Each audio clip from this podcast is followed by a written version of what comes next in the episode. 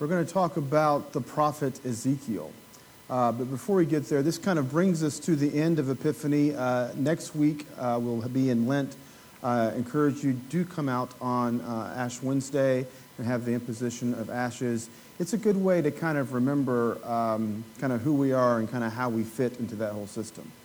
We're going to get on uh, with uh, what Tom Wright had to say there, his former bishop of the Anglican Church in Durham, England and he's now kind of full time, kind of back in the academy. But what he has to say about how God is ending this thing, uh, we will come back that, to that at the end of the service. But first, I wanted to say I really liked those backstories to the hymns. You know, there's something about that. I mean, I'll always love those hymns, but and to hear those stories and how they came to be, just kind of puts it in context, makes it uh, personal, kind of embodies it. Uh, there was a guy I'm going to date myself here. Um, his name was uh, Paul Aurandt, and he worked for ABC, and he was an investigative reporter. Uh, I'm, I'm, pretty sure you've all heard of him, right, Paul Aurandt? No? All right. So, um, Paul was an investigative reporter, and he was really great at kind of finding things out about what were otherwise fairly familiar stories uh, it's just that these were details that we didn't know. Uh, he kind of moved from the Midwest, or from part of the Midwest, into Chicago in like the 1940s, and he had a, a regular radio show, uh, which I listened to. Um, I can't believe I'm saying this was my favorite radio um, host, but uh, really dating myself there. But he would, he would tell stories, and um, at first you would think this was an unfamiliar story. And by the time he kind of filled in the details, when he got to the end, you're like, oh, well, I know that. I mean, I didn't know these details about it, but I know what, this, I know what the story is now connected to. And now I have kind of the backstory. Paul Aurandt's uh, middle name was Harvey, and he went by that, um, Paul Harvey. And that's the rest of the story. Thanks. My best Paul Harvey impersonation. So, um, we're going to look today at Ezekiel's prophecy in Ezekiel 37. A dream for the future that seems unfathomable. A dream that is so full of hope, a dream that is so bright in the midst of such darkness that it seems so audacious that no one should even think such things. No one should say such things. I mean, who, who has the gall to say to people who have suffered so severely what Ezekiel says to the Israelites. Yet, through the power of the Spirit, Ezekiel still says it. So, I'd like to give you a, a little bit of this backstory. So, in Ezekiel 37, and we'll look more closely at it in a minute, is the uh, vision of the valley of dry bones kind of being resurrected and coming to life. But the backstory is this. So, as you know, God had promised Abraham that his descendants would become a nation which didn't really quite happen. It was more like a big family for, at first because by the end of Genesis, as opposed to being a nation, they are slaves in Egypt. And so for hundreds and hundreds and hundreds of years, the Hebrews are slaves. And so they're kind of holding on to this hope and holding on to this promise that somehow God's going to come through and God's going to make things right. And finally, Moses is born, and God uses Moses to kind of lead them out of their slavery into freedom. The Exodus really cannot be overstated as how important that is to that people group. I mean, it's their Independence Day. It's the fulfillment of the promise. It's the fulfillment of the prophecy that God would make Abraham's uh, children into a nation. And so, Exodus is what they constantly point back to as to God's great deliverance, right? If you believe that there is one God, or at the very least, if you believe that the God of Israel is the true God of gods, and all these other gods, you know, the gods of the Egyptians or the Canaanites or the Philistines or the Assyrians or the Babylonians, are either false or fake or demonic or what have you if there's this one true God who created everything, and that one true God chose Abraham, and that one true God said, Abraham, your children are going to occupy this place, when that comes true, when that happens, you're kind of living in, in the, the hope fulfilled, right? And so it was bumpy. We know the stories, right, through the judges. Eventually, they established a kingdom with Saul and David and Solomon. But it didn't last long, right? Trouble came fast. The kingdoms were divided after Solomon. And the northern kingdom kind of did their own thing a lot, which was not very godly. And the Assyrians came and destroyed them. Ten of the 12 tribes were utterly destroyed. There's no record of them since then. Like when they were destroyed, I mean, they were scattered. I mean, perhaps some of them were the ancestors of the Samaritans, but don't tell the other Jews that. Some of them just get scattered here and there. Some of them get taken to Assyria, to Nineveh.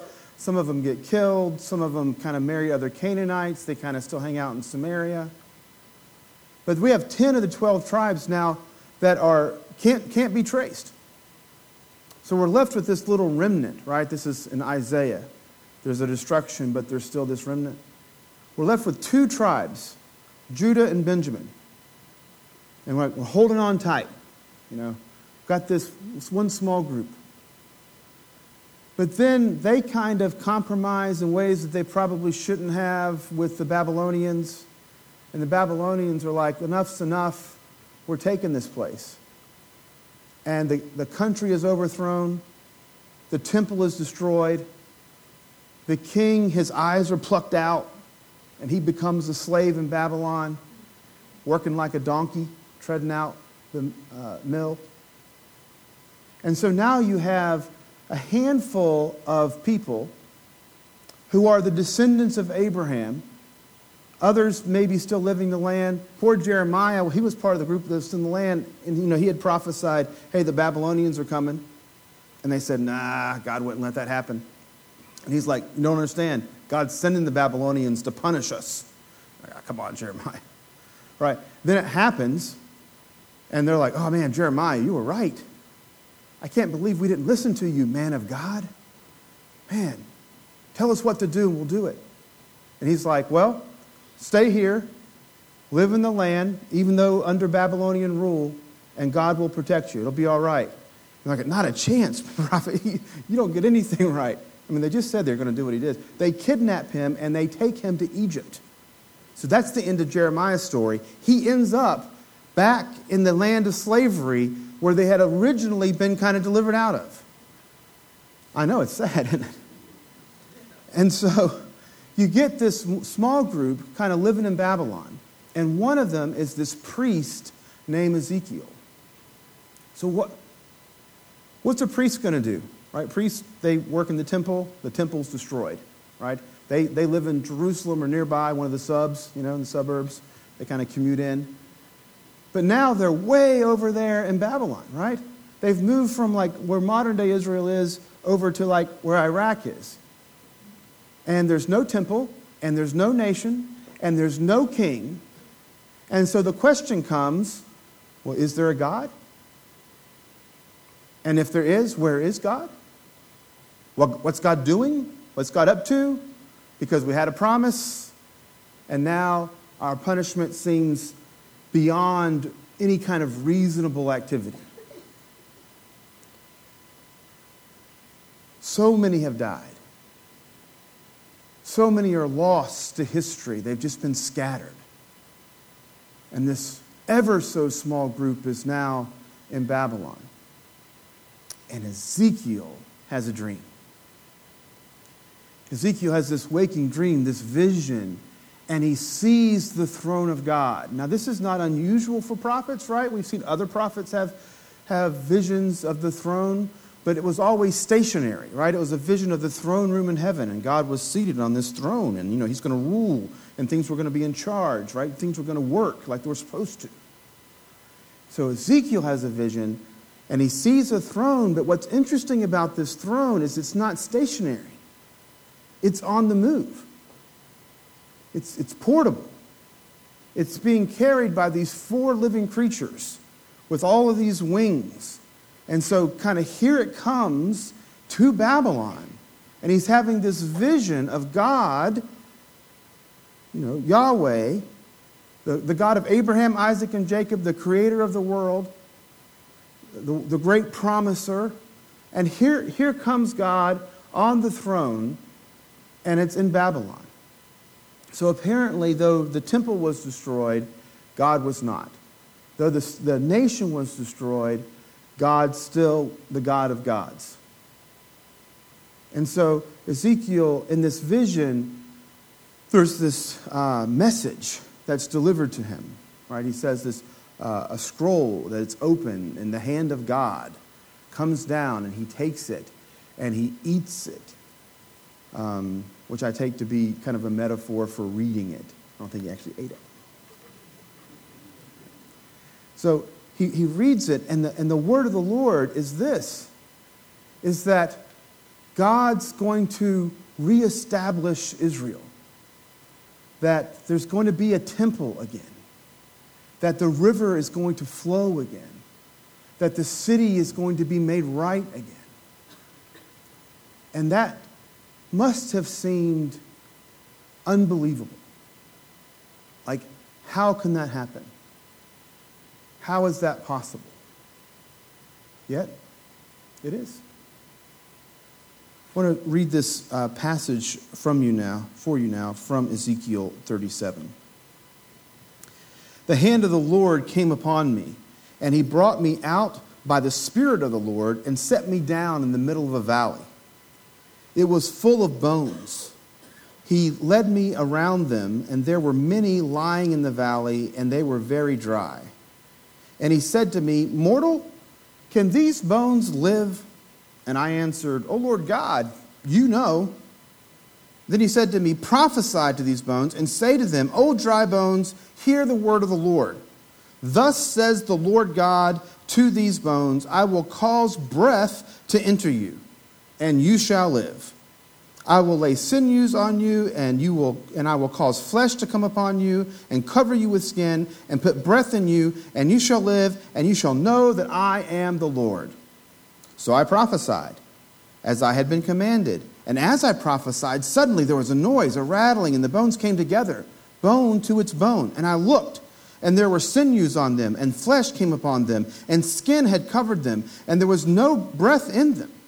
And he said to me, Prophesy to the breath, prophesy, mortal, and say to the breath, Thus says the Lord God, Come from the four winds, O breath, and breathe upon these slain, that they may live.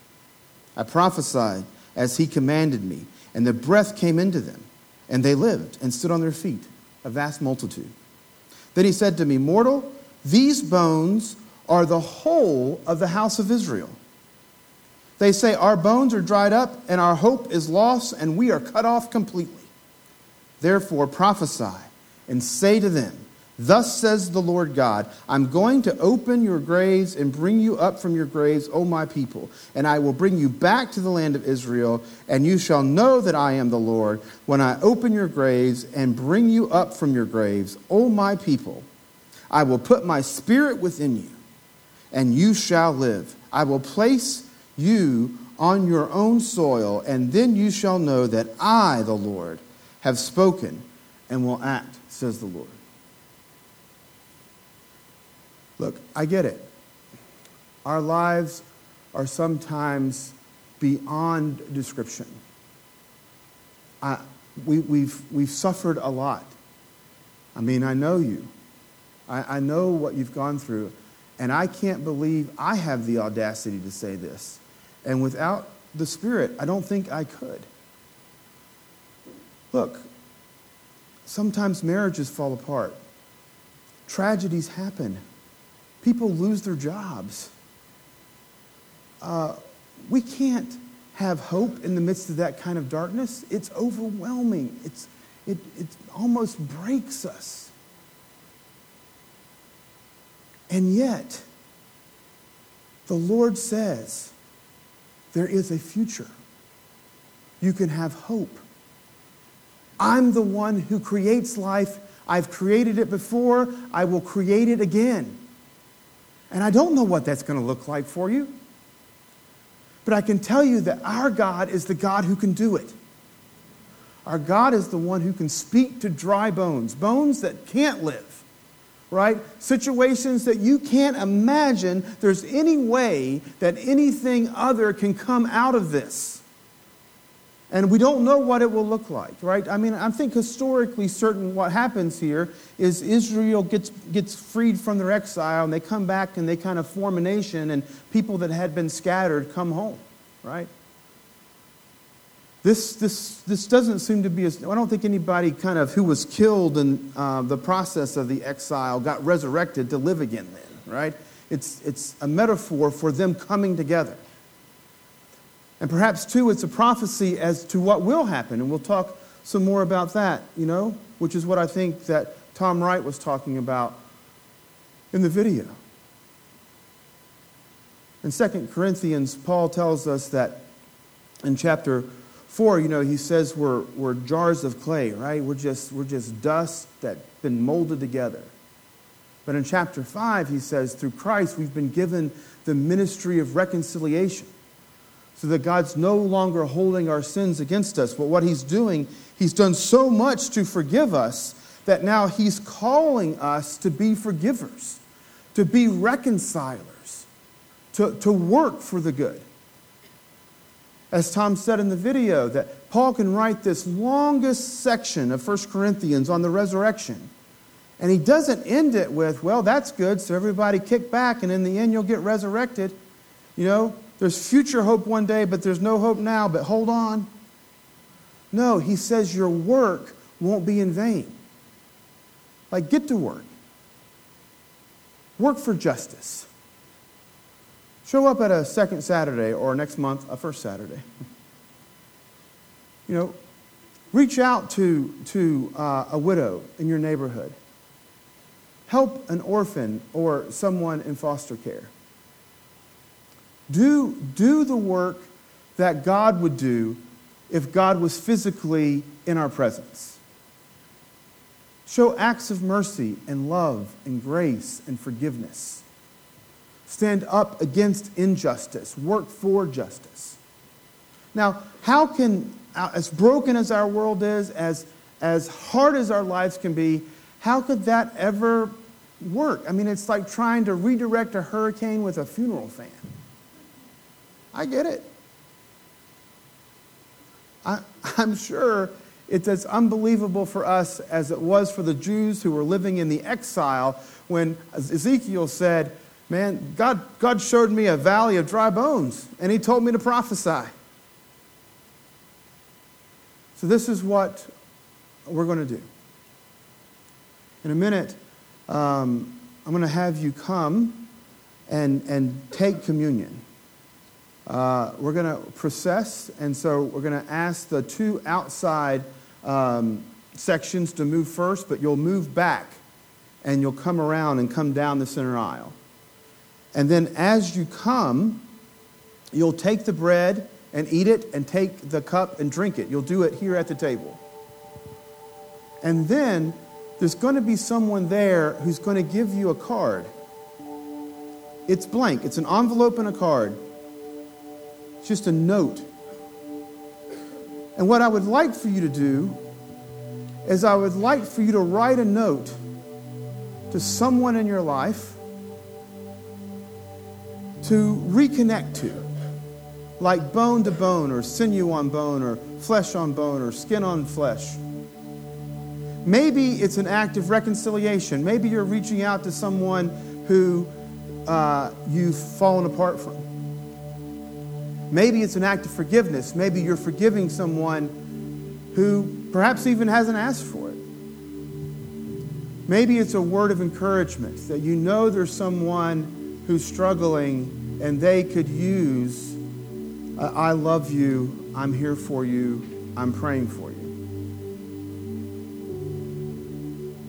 And we're going to just trust that God will take up all that we do, all that we do in the Spirit, and that somehow that will be used for the future kingdom as it comes and it takes shape.